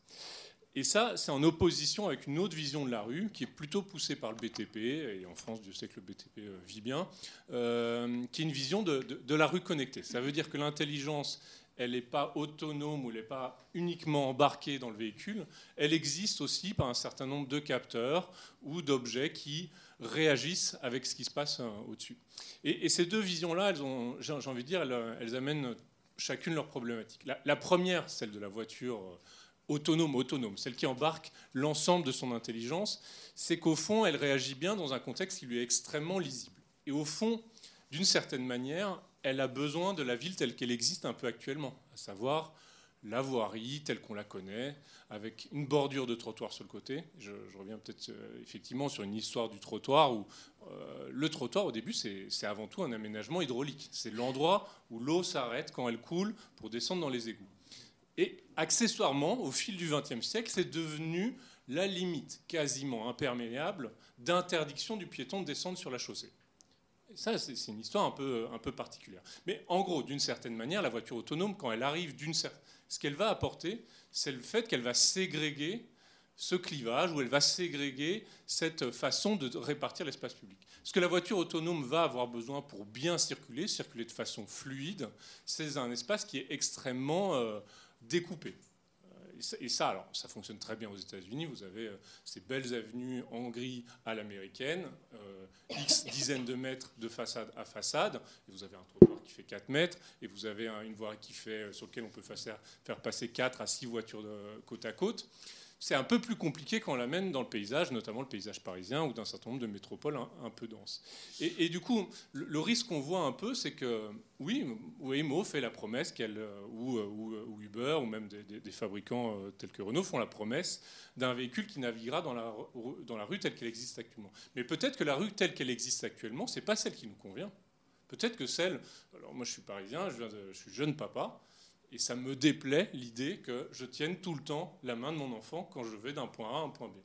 Et en gros, notamment, une vision fonctionnaliste de l'espace public où, au fond, le, mon transport en tant que piéton, ce n'est pas un transport qui est une, une finalité en soi. J'apprécie le temps passé avec mon enfant en allant à l'école, mais plutôt une vision fonctionnaliste de je lui tiens la main, et cetera. Et du coup, cette vision extrêmement ségrégée de l'espace public, où la voiture est reine au milieu dans un espace qui lui est lisible et des trottoirs, un peu sous-dimensionné, c'est le problème parisien, mais c'est le problème d'autométropole. Le problème de la voiture autonome, c'est que si elle fonctionne comme ça, elle va, elle va poser ce problème-là, au fond, de ségréguer le fait qu'on va installer définitivement et pour toujours la voiture au cœur de l'espace public et cantonner dans une fraction de l'espace public les autres. Et, et ça, c'est, c'est, à mon avis, c'est le, le problème de la vision un peu voiture autonome-autonome. La, la question qui amène la rue connectée, qui est l'idée qu'il y a des capteurs, de l'intelligence, de la donnée qui passe dans le trottoir, qui est pas, peut-être une belle promesse, parce que notamment, elle, elle permettrait de dire on va cacher des choses, puisque les choses, l'information peut notamment circuler par des ondes, on va cacher des choses dans la voirie, dans la bordure de trottoir, dans les poteaux, et d'une certaine manière, on aura une sorte de rue, de rue connectée sans rajouter un énième euh, obstacle dans l'espace public. Le problème que je vois derrière ça, c'est qu'elle va... Euh, Je vais prendre un exemple qui est pour l'instant qu'une expé- une expérimentation, mais c'est, euh, c'est Las Vegas, qui est une expérimentation avec Siemens, qui est un grand fabricant de technologie, et notamment qui équipe en feu rouge et en, et en signalisation une partie des États-Unis, à, avec la ville, une, un partenariat qui consiste à déclencher les feux rouges quand un piéton arrive sur un passage piéton. Inversement, entre les lignes, ça veut dire qu'elle passe au vert quand il n'y a pas de piéton. Et qu'est-ce que ça veut dire quand ils font un partenariat avec Audi ? Ça veut dire que, si, c'est, le, c'est le contexte actuel, si vous avez une Audi aujourd'hui à Las Vegas, vous traversez la ville plus vite. Et, et là, on, C'est, c'est, c'est concré- et c'est concrètement la promesse qui va être faite par, par cette question de la rue connectée, et notamment tous les acteurs du B T P qui sont sur les starting blocks, sur la question de, de, de la voirie connectée. Et, et, et ce, qui, ce qui va être un, assez dur à, à, à, à réguler, c'est à mon avis qu'on... En gros, les acteurs qui vont pouvoir offrir, payer, voire offrir gratuitement aux collectivités cette voirie intelligente, c'est qu'ils vont être littéralement en posture de fournisseur d'accès. Et par fournisseur d'accès, je fais un écho au grand débat qu'il y a autour de l'Internet, de est-ce que, de, et notamment de, de la liberté des tuyaux, de, en gros, de, est-ce que quelqu'un a le contrôle de qu'est-ce qui se passe dans, de qu'est-ce qui passe dans les tuyaux ?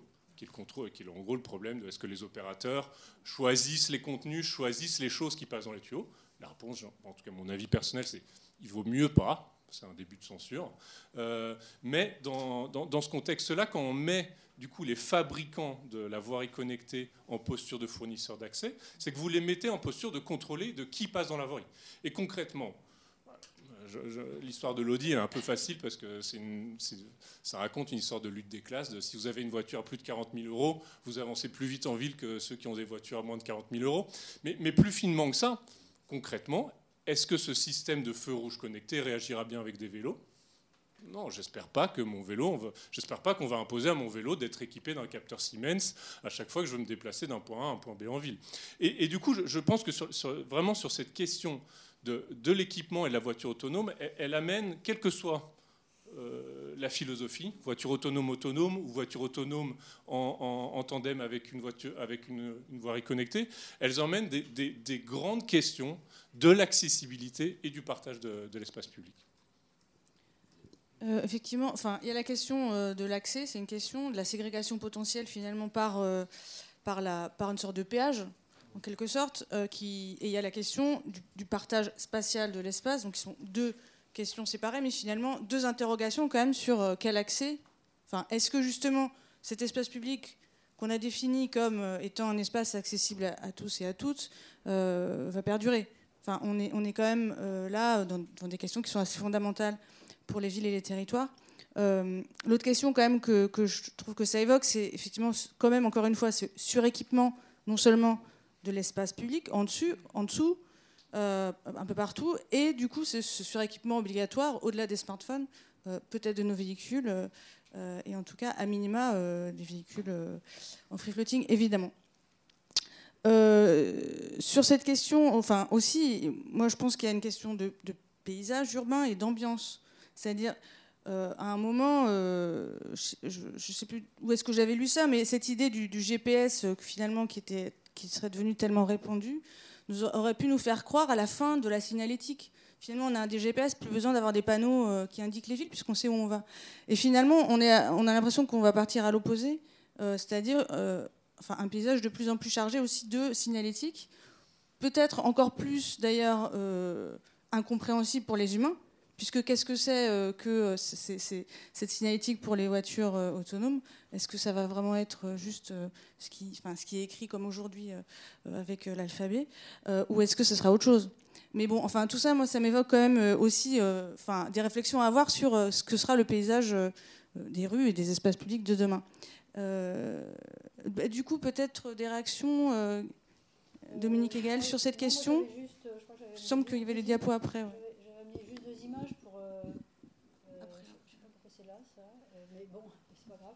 Euh, non, ça, c'était quand on travaillait sur... Faut pas dans le micro, on, pardon, juste. Cette image, effectivement, de ce, ce besoin de prise. Je pense que le besoin de, le besoin de prise en énergie va, va, va être absolument déterminant. Donc, on avait ça à Paris en deux mille quatorze, on était à Toyota City l'année dernière, et à Toyota City, c'est une ville d'expérience, finalement, pour, la, pour, pour l'entreprise Toyota, et on voit comment ils, aient, ils essayent de, de placer dans des, des espaces résiduels ou dans des espaces publics tous les lieux de, de branchement, d'hydrogène, euh, de, bon, de panneaux solaires, et cetera. Donc c'était assez intéressant de voir ce, de voir ce repérage. Mais euh, je trouve que le, la différence... Euh, alors ça c'est... Euh, peut-être que je, voilà, peut-être que cette image, c'est euh, qu'on avait produite il y a, il y a longtemps déjà. Euh, je trouve que effectivement, tu as raison de poser cette question, cette question de... de à, quoi vous, à, quoi, à quoi vous ressemblez nos villes, mais quand même, euh, le véhicule automate, euh, là c'était un, une nouvelle autoroute pour les V E C, ou des V E C, plutôt des V E C automates en l'occurrence, euh, des V E C connectés, euh, c'est quand même cette disparition d'un mobilier urbain, d'un mobilier de signalétique extrêmement fort, extrêmement important. Hein, euh, j'étais encore hier avec des commerçants euh, qui réclamaient au maire de, d'une ville de, de supprimer tous ces panneaux qui, qui, qui empêchent la vision de leur, de leur devanture, par exemple. Hein. Donc j'étais assez, assez surprise de ça. Donc ça, c'est quand même, euh, c'est quand même une pollution, entre guillemets, euh, de, design, de design de l'automobile qu'on a eue pendant tout le vingtième siècle et qui continue et qui certainement continuera. Donc euh, c'est pas, c'est pas tout à fait une idée nouvelle. On, on, on sait que cette, qu'il va, qu'il va y avoir une disparition. Et en fait, là... qu'il peut y avoir une disparition. Et en fait, ce qui va le remplacer, c'est quand même pas la même chose. Ça va être quelque chose qui peut être beaucoup plus euh, invisible, alors peut-être moins compréhensible, mais invisible. Donc, on avait cette, une, de, des images. Bon, c'est, c'est une vision qu'on, qu'on, qu'on aura. Alors, il faut... La vision est de nuit parce que peut-être que de jour, on voit plus rien. Hein, c'est pour ça qu'on a cette vision de nuit. Et donc, n'apparaissent que des petits points de repère. Et donc, ça va être, ça va être des flux, ça va être des, des ondes, mais ça ne sera plus cet encombrement. Donc, je n'ai pas, j'ai pas la solution, je ne sais pas si c'est bien ou si c'est mal, mais c'est vrai qu'on irait vers, ce, vers cet environnement. Alors peut-être pour conclure, avant de, de laisser la parole à la salle, euh, qu'est-ce que, finalement, si on imagine... Le développement, alors on ne sait pas exactement comment, puisqu'on a posé plus de questions qu'on a porté de réponses, mais de nouveaux espaces publics plus numériques. Demain, à grande échelle, finalement, qu'est-ce qu'on imagine comme ville euh, demain ? Vous, enfin, de façon beaucoup plus prospective, du coup, euh, est-ce que ça peut changer radicalement l'organisation des centralités ? Est-ce que finalement, on sera dans une ville plus distribuée ? Euh, quel, enfin, je sais que dans Door-to-door, hein, de nouveau, vous avez réfléchi à cette question. Euh, mais qu'est-ce que ça vous inspire, peut-être, euh, Alexandre ? euh, ouais. À grande échelle, alors, t'es, t'es, on, on avait aussi euh, des discussions avec toi hein, sur la question de la standardisation des espaces publics, à quel point ces nouveaux objets techniques ont besoin de, de, de standards. Enfin, donc, par standardisation, littéralement, ils ont besoin de standards. Et ce qui est, à mon avis, problématique sur la fabrique de la ville actuellement, c'est qu'au fond, c'est, c'est pas l'échelon ou peu à l'échelon euh, métropolitain que ça se discute. Alors, je dis ça, à la fois, la ville de Paris, de par euh, son piédestal, de par sa stature, a une chance qui est de, de discuter en, en direct avec des fabricants de voitures, de discuter en, en direct... Mais entre guillemets, c'est unique en France. Et, et là où je trouve qu'il y a un risque, c'est qu'au fond, les grands opérateurs, les grands fabricants de voitures, ils discutent avec l'échelon essentiellement européen, un peu avec l'échelon national sur la question sécurité routière, mais au fond, les acteurs impliqués, les, les acteurs qui sont sur la question de la fabrique, de l'ambiance de la ville, ils ne discutent pas de ça. Et, et, et le problème, au fond, et, enfin, je pense que tous vous connaissez peut-être des, des, des bouts d'histoire là-dessus, c'est qu'au fond, la chaussée, en tant qu'objet de circulation de la voiture... Euh, c'est un espace qu'on a retiré à la compétence municipale. C'est tellement réglementé par la préfecture, par la sécurité routière au niveau national et par des réglementations européennes que, bon, à Paris, on a, on, à la limite, euh, Madame Hidalgo, elle a, elle a la puissance de feu pour démarrer des bras de fer sur qu'est-ce que c'est le partage de l'espace public. Mais, mais c'est le problème de la ville moyenne. La ville moyenne, un maire de ville moyenne, à part choisir la couleur des bégonias et euh, où va être la fontaine, il n'a pas le droit de regard sur la forme de sa voirie. Il n'a pas le droit de regard de quels sont les angles de giration. Je suis un peu, je, je suis un peu extrême, mais une, je pense qu'une partie du, du problème de, du, du cœur de bourg de ville moyenne, c'est qu'on lui a confisqué une capacité d'inventer lui-même son système urbain de navigation. Et, et, et ça, je pense qu'effectivement, sur l'effet standard, on a effectivement des grands acteurs qui fabriquent des voitures, qui continuent de pousser pour qu'il y ait des standards européens. Évidemment, les GAFAM euh, qui sont... Euh, qui sont, on peut dire, ils sont même pas au coin du tournant, ils sont déjà dedans. Euh, Google, sous couvert d'open source et d'open data, invente lui-même les standards, les futurs standards de demain. On, on parle de, par exemple, de, de, de le, le, le G T F S, qui était au début Google Transport, euh, qui est en gros le, transport, le, le, le, le, le format de données qui permet d'une collectivité publique de discuter avec des opérateurs privés et de, de mettre ensemble l'ensemble des données de trajet, d'horaire, du transport. Euh, c'est Google qui l'a inventé. Et il l'a inventé avec une vision extrêmement claire de ce qu'il veut faire. Et avec une vision du masque que Google a déjà depuis dix ans, et cetera. Et, et ça va être pareil sur la question du curb. La question du curb, pour l'instant, elle est beaucoup appropriée par une entreprise qui s'appelle CORD. Je crois qu'on en a peut-être parlé tout à l'heure. Qui est une, une entreprise qui rend dynamique la question du stationnement. Qui dit qu'en gros, chaque ville va pouvoir contrôler au mètre près combien de minutes un véhicule de logistique, de parking, va stationner sur un, un bout de trottoir. Et qui invente ce, ce, ce standard aujourd'hui? C'est CORD, qui appartient à Google. Et, et là-dessus, du coup, sur la question de la standardisation des espaces publics, je pense qu'il y a des vrais risques si les collectivités, et j'insiste sur l'échelon municipal et métropolitain, qui a du mal, pour des raisons normales de, de, de jeu d'acteurs et de, de puissance de feu, à discuter ces échelons-là. Et du coup, je, je vois des gros risques, effectivement, à ce que la ville se discute à l'échelon européen, se discute à l'échelon national, mais au fond, arrive assez peu à se discuter à, à l'échelle de, de, de la ville ou à l'échelle urbaine. Euh, juste un mot. Alors moi, j'avais pas du tout cette échelle-là quand c'était pas du tout sur cette question. Moi, nous, ce qu'on a regardé, alors, à chaque fois, j'amène des images, mais je suis architecte, hein, c'est normal. Euh, nous, on avait regardé justement euh, avec cette idée d'une proximité, qui est un, un concept majoritairement utilisé par les architectes et les urbanistes. Tout se fait autour de la proximité. On trouvait, avec un jeu de mots, que la proximité est plutôt une notion qui s'éloigne, et on remplaçait la proximité par l'accessibilité. À partir du moment où on remplace la marche à pied, qui est à peu près pour euh, de six cents mètres à, à, par, par, par dix minutes, dix minutes c'est à peu près le grand maximum qu'une personne est capable de, d'accepter pour des questions de confort et autres. Un piéton, ça fait six cents mètres à quatre kilomètres heure, alors que le premier des V E C, à quinze kilomètres heure, il fait deux virgule cinq kilomètres. Et avec ces chiffres-là, et alors trois kilomètres à vingt kilomètres, cinq kilomètres à trente kilomètres.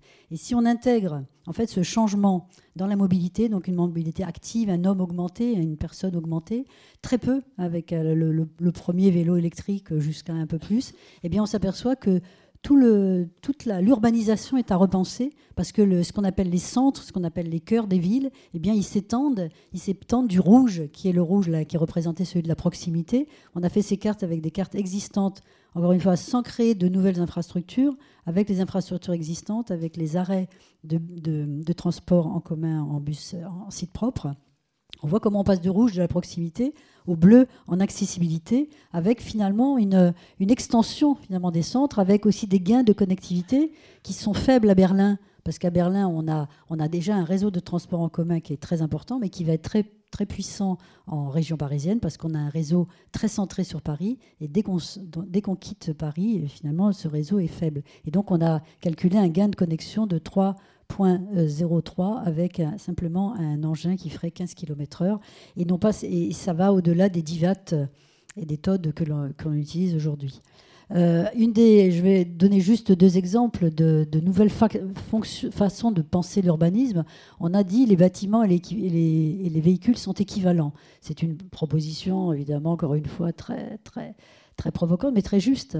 Et elle nous est, euh, par exemple, quand la ville d'Arcachon en, en deux mille quatorze a, a lancé sa politique de donner un vélo à tous les habitants d'Arcachon, par exemple, hein, et ben c'était une façon de dire, ben nous, plutôt que déjà, on, trans- on ne financera plus les transports en commun comme on les fait, vous, vous avez la responsabilité de votre propre vélo et de votre propre transport. Et puis, il y a une autre, une autre implication, c'est par exemple qu'on comprend bien avec le problème des écoles. Les écoles, elles ont un problème d'effectif. Il n'y a pas assez d'enfants ou il y a trop d'enfants. On est obligé de construire une nouvelle école ou de démolir une nouvelle école ou de fermer une nouvelle école. Et en fait, si au lieu de penser en termes de... de bâtiments, finalement, en termes de, d'édifices et à administrer. Euh, si on dit, bah, plutôt que de penser en ces termes-là, on va donner, euh, donner ou pas trop donner, pas cher, un véhicule à, à chaque famille ou chaque enfant pour se déplacer, et bien à ce moment-là, on n'a plus besoin d'avoir cette proximité. Ce qui va compter, c'est l'accessibilité. Et donc, ce, ce passage de l'un à l'autre est évidemment très important. Il a aussi un autre... Euh, Il permet aussi de faire sauter une grande opposition qui travaille beaucoup chez nous, chez les architectes et urbanistes. C'est l'opposition entre la densification et pour lutter contre le, le, le, le, l'étalement, le suburbia, enfin tout ce, que, tout ce que l'on connaît. Et nous, en fait, on pense que ce ne sont pas des choses qui s'opposent. On pense que justement, là, il va y avoir une, un, un pôle, il y, a, il y a une force d'attractivité euh, donnée par ces V E C vers des, des endroits où on n'avait pas la, on ne pouvait pas aller parce qu'ils étaient, ils étaient à quatre kilomètres, et donc quatre kilomètres c'est trop loin. Et en fait, ils deviennent très très proches avec ces petits, ces petits engins. Et donc, il va y avoir un phénomène de... de concurrence de, por- de polarité avec des barycentres qui vont se déplacer. Et finalement, on va avoir une densification soit de pôles qui existent, soit au contraire de, dé- de densification de, pôles, de petits pôles qui existent. Donc c'est, c'est, c'est à la fois euh, une polarisation, donc une densification, et en même temps un étalement euh, qui va, qui va se, au contraire, qui va se confirmer. Hein, et on n'est pas pour l'un ou pour l'autre. On pense que c'est comme ça que ça peut effectivement euh, se procéder. Juste une petite remarque sur les GAFAM. C'est vrai qu'on est quand même. Le, le, le, leur modèle, ce n'est pas de rendre un service de mobilité, c'est de capter nos données et de les valoriser à l'occasion du fait qu'elles rendent un service de mobilité. Donc je pense que tout le travail qu'on fera en parallèle sur la, la question de, de l'encadrement, euh, de l'accès euh, aux données, euh, comptera autant que le travail spatial et, et urbain, puisqu'il conditionnera aussi la, la pérennité euh, des modèles économiques gratuits euh, des GAFAM ou d'autres modèles euh, qu'il faudra développer. Donc le R G P D et, et, et la suite. Très bien. Merci beaucoup pour toutes ces visions complémentaires. Euh, peut-être qu'il y a des questions euh, du côté de la, la salle. Merci. Euh, je voulais réagir sur euh, deux sujets. Premier, alors je ne sais pas si je parle de mon piédestal, de Ville de Paris. Euh, pour parler des data centers, j'étais très surpris de cette idée de les mettre dans l'espace public parce qu'à la Ville de Paris, on a une approche, euh, enfin, en tout cas quand on travaille des data centers, on, parle, on pense chaleur fatale et comment on l'utilise et puis euh, comment on maximise les usages. Donc on les met à l'intérieur des bâtiments, sous sol, sous des piscines, pour chauffer des piscines, pour chauffer des réseaux de chaleur. On n'a pas du tout cette idée de mettre le data center dans l'espace public. D'ailleurs, on travaille avec Carnot pour les mettre dans les logements, mais pas du tout, euh, je ne savais pas du tout qu'ils avaient travaillé là-dessus. Donc je suis, je suis très très surpris de cette approche. Je comprends l'enjeu de, de, de mettre en avant ces enjeux numériques, de le mettre dans, le, dans l'espace public, dans le débat public, mais pourquoi le faire à travers un mobilier urbain ? Nous, on a une approche de libérer l'espace public, et je, voudrais, je rebondis sur un autre sujet qui a été beaucoup discuté, sur, sur, sur ces, alors, enfin, je rebondis sur le véhicule autonome et la promesse aussi qu'il peut avoir de libérer l'espace public. Il y a une étude du C N A M qui a été faite dans le centre de Paris, qui a, enfin, ils ont, des étudiants ont travaillé pour voir une boucle, et une, un des changements qui a attendu, une des transformations urbaines de l'espace public qui a, qui, qu'ils ont anticipé, c'est la suppression de tout un tas de barrières, qu'on voyait en photo d'ailleurs tout à l'heure, ça m'a fait penser à ça, de barrières de poteaux qui ont été installées dans nos rues pour euh, éviter le stationnement euh, sauvage. Euh, aujourd'hui, ça prend énormément d'espace, ça contraint énormément euh, les circulations, euh, tout ce qu'on a dit. Euh, alors j'aimais bien l'exemple de, de la rue Saint-Antoine, où effectivement, là, on a libéré, on peut, on peut aller lentement. Et euh, la navette autonome a cette promesse. Et finalement, derrière la donnée, le contrôle par la donnée, il y a peut-être cette promesse d'éviter ces, ces usages anarchiques. Euh, et je pense, pour moi, il faut aujourd'hui les mettre dans le débat. Euh, est-ce qu'on euh, on, on souhaite ce contrôle, mais on voit bien les risques, on voit bien, j'adore parler de l'exemple chinois où le contrôle anarchique euh, est, est, sincère, est bien limité par le fait que maintenant on peut reconnaître facialement les personnes dans la rue et leur, les noter. Et bientôt à Nice, exactement. Mais à Paris, en fait, la préfecture a les mêmes types d'usages aujourd'hui. Ils sont capables, avec les caméras, ils sont capables de vous reconnaître dans la rue. La ville, moi, j'ai croyais que la ville était, de Paris était bien loin de ça, mais malheureusement, c'est pas nous qui maîtrisons la plupart des logiciels de nos caméras. Donc, euh, donc c'est un vrai, un, un vrai enjeu, de, un vrai enjeu de débat public. Néanmoins, les opportunités peuvent être énormes. Euh, aussi sur les, dans, dans les bénéfices qu'on peut avoir dans l'espace public. Donc je pense qu'il faut, il faut vraiment faire dialoguer euh, ces, ces, ces bénéfices et, et les risques. Voilà, ce n'était pas vraiment des questions, mais c'était pour vous remercier. Ah si, quand même, sur Data Center. Juste sur Data Center, oui, en fait, pour être plus précise, l'idée qu'on a, c'est de mettre la partie euh, vraiment informatique sous terre, dans les locaux techniques du métro, et puis de faire émerger les locaux techniques. Pourquoi ? Parce qu'on est dans un horizon de qui est quasiment dix ans. Donc pour le numérique, c'est impossible. Donc on travaille en mesures conservatoires, en réservation et notamment en réserve foncière. En faisant ce modèle semi-enterré, on préserve l'avenir. Mais du coup, pour vendre ça aux élus, il ne fallait pas leur dire bah, « on va te mettre un local technique de data center ». Donc on, on s'est dit « on va empaqueter ce local technique avec des programmations additionnelles numériques ». Et c'est là qu'est venue l'idée de montrer en gros ce que peut faire le data center. On le montre à la surface, mais le data center lui-même, il est euh, aussi partiellement enterré. Voilà. Quand le, quand la, le véhicule autonome sera généralisé, on ne sait quand, euh, est-ce qu'on ne peut pas imaginer que les, le citadin malicieux va détourner l'usage ?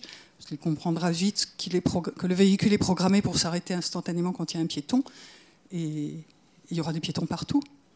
Les voitures seront tout le temps arrêtées. Est-ce que c'est pas la... On parlait d'espace extrêmement ségrégé avec le véhicule autonome. Est-ce qu'un citadin malicieux ne peut pas détourner justement cette ségrégation de cette façon ? Peut-être qu'on va prendre deux, trois autres questions. Tu veux répondre ? Non, mais là-dessus, c'est du coup c'est un usage sur les expérimentations de navettes autonomes qui est contacté, qui est constaté. Il y a des jeux, enfin, les jeunes s'amusent à parce qu'ils ont vu que les navettes réagissaient là-dessus. Après, je rappelle sur le sur le problème, moi, je trouve du véhicule en habitacle et sa posture en ville, c'est qu'il met pas les usagers de l'espace public sur un même piédestal. Et au fond, pour réagir là-dessus, celui qui est dans un habitacle de X tonnes d'acier ou alors de, de nouvelles... Il n'est pas à égalité avec celui... Et du coup, euh, enfin, bon, les, premiers, les premiers accidents de véhicules autonomes sont arrivés aux États-Unis. Je ne suis pas sûr qu'on joue extrêmement longtemps avec la capacité des véhicules... Euh, Ça arrive sur les navettes, les expérimentations parisiennes, parce que les navettes vont à sept kilomètres heure et que du coup, le risque est assez modéré. Je ne sais pas si on va jouer avec une, un véhicule de deux tonnes qui avance à cinquante kilomètres heure. Ou, ou c'est un bout de folie, c'est un début de folie. Il y a une question d'autres questions ?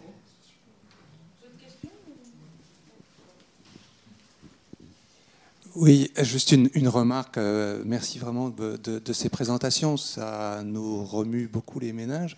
Et, euh, et on se rend compte à quel point, finalement, on a une information qui est assez parcellisée euh, de toutes ces, toutes ces questions.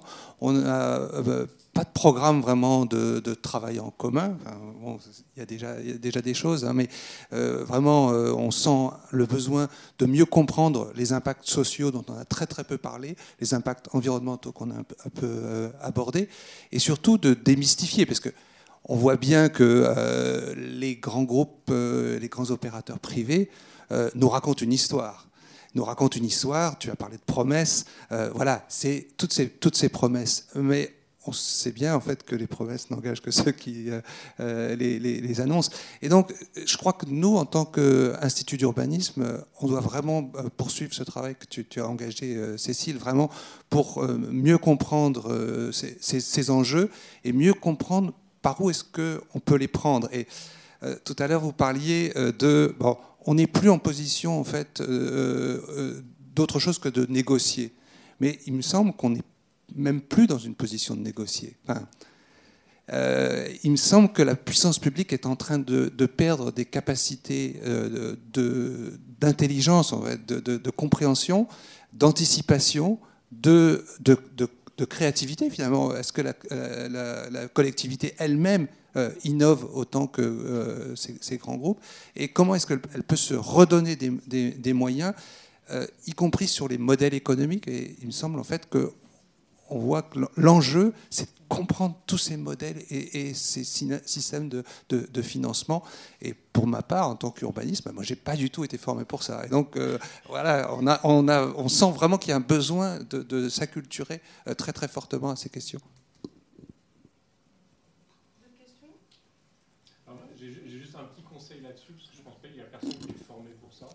Nous, on est designers du coup, dans l'agence, on a des designers numériques qui, qui regardent les applications. Et, et, par exemple, sur les trottinettes, c'est très important de regarder c'est quoi le, le canal, de, le canal de, d'attrapage des usagers sur un canal. Ça dure deux minutes, on utilise une identification par carte bleue, ce qui, ça donne les usages qu'on connaît. Mais regarder les applications, moi je trouve que c'est, c'est, le, enfin, c'est ce que, en tant que urbaniste, je vous... Je vous Je vous donne comme consigne, regardez, vous prenez les mises à jour des applications, R A T P.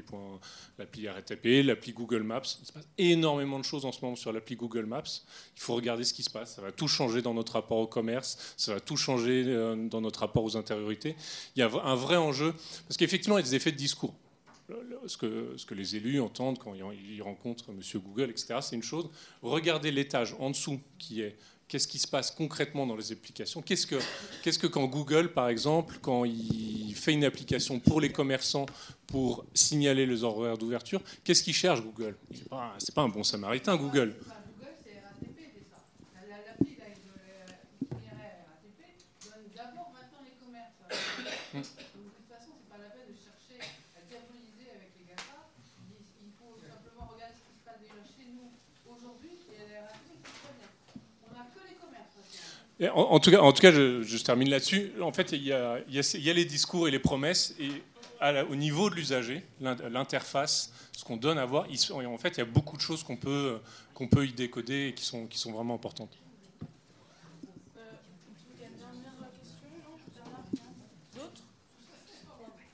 Non, mais écoutez, merci beaucoup euh, à tous et à toutes d'être venus. Merci aux intervenants, intervenantes. Et euh, vous pouvez retrouver euh, les enregistrements audio sur le site internet bientôt. Bonne journée, au revoir.